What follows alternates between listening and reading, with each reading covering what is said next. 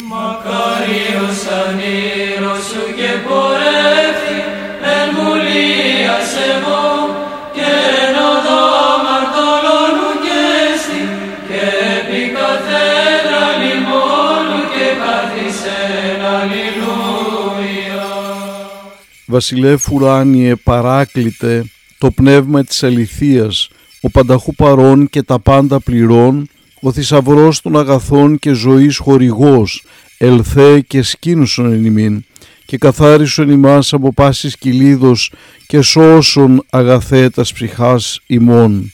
Καλή σας μέρα, αγαπητοί μου αδελφοί, 8 του μηνός Οκτωβρίου σήμερα και η Αγία μας Εκκλησία εορτάζει την Οσία Πελαγία, την Αγία Πελαγία την Παρθένο, την Αγία Ταϊσία, τον Άγιο Ιγνάτιο τον Νέο και Οσιομάρτυρα, τον Άγιο Τρίφωνα της Βιάτκα, τον Άγιο Ιγνάτιο τον Οσιομάρτυρα και τον Άγιο Φίλιππο τον Επίσκοπο Γορτίνης. Η Οσία Πελαγία ζούσε στην Αντιόχεια και ανήκε στην τάξη των ελαφρών γυναικών, ήταν πόρνη. Η ζωή της ήταν βουτυγμένη μέσα στον ίστρο των αμαρτωλών ειδονών. Η ακολασία είχε πορώσει τόσο τη συνείδησή της ώστε καμιά έννοια μετανοίας να μην μπορεί να εισχωρήσει την ψυχή της. Επομένως θα μπορούσε να πει κανείς ήταν καταδικασμένη από την επίγεια ζωή της στο πύρι της κολάσεως. Όμως όχι. Ο πουλεύσπαχνος Κύριος μας διαβεβαιώνει ότι οι τελώνε και οι πόρνοι προάγουσιν ημάσει στη Βασιλεία του Θεού. Δηλαδή οι τελώνες και οι πόρνες που στην αρχή έδειξαν απίθεια στον νόμο του Θεού αλλά κατόπιν ειλικρινά μετάνιωσαν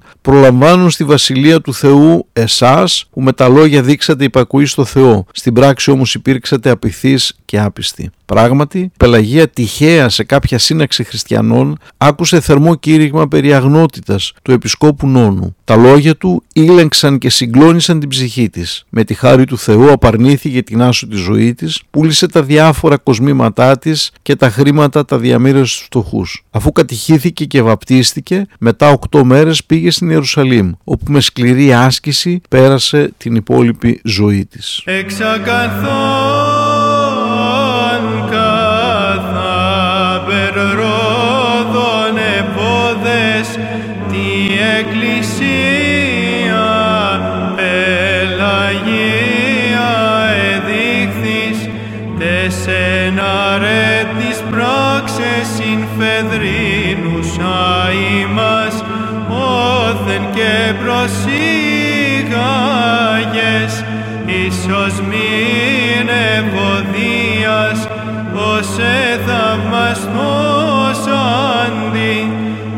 των σων βιονοσία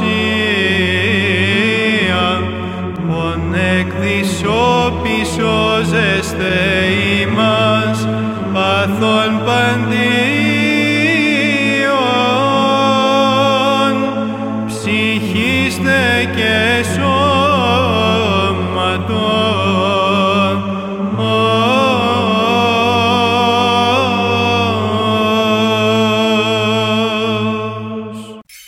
Χριστέ το φως του αληθινών, το φωτίζον και αγιάζον πάντα άνθρωπον ερχόμενων εις τον κόσμο, σημειωθεί το εφημάς το φως του προσώπου σου, ή να εν αυτό ψώμεθα φως το απρόσιτον και κατεύθυνον τα διαβήματα ημών προς εργασίαν των εντολών σου, πρεσβείες της Παναχράντου σου Μητρός και πάντων σου των Αγίων. Αμήν.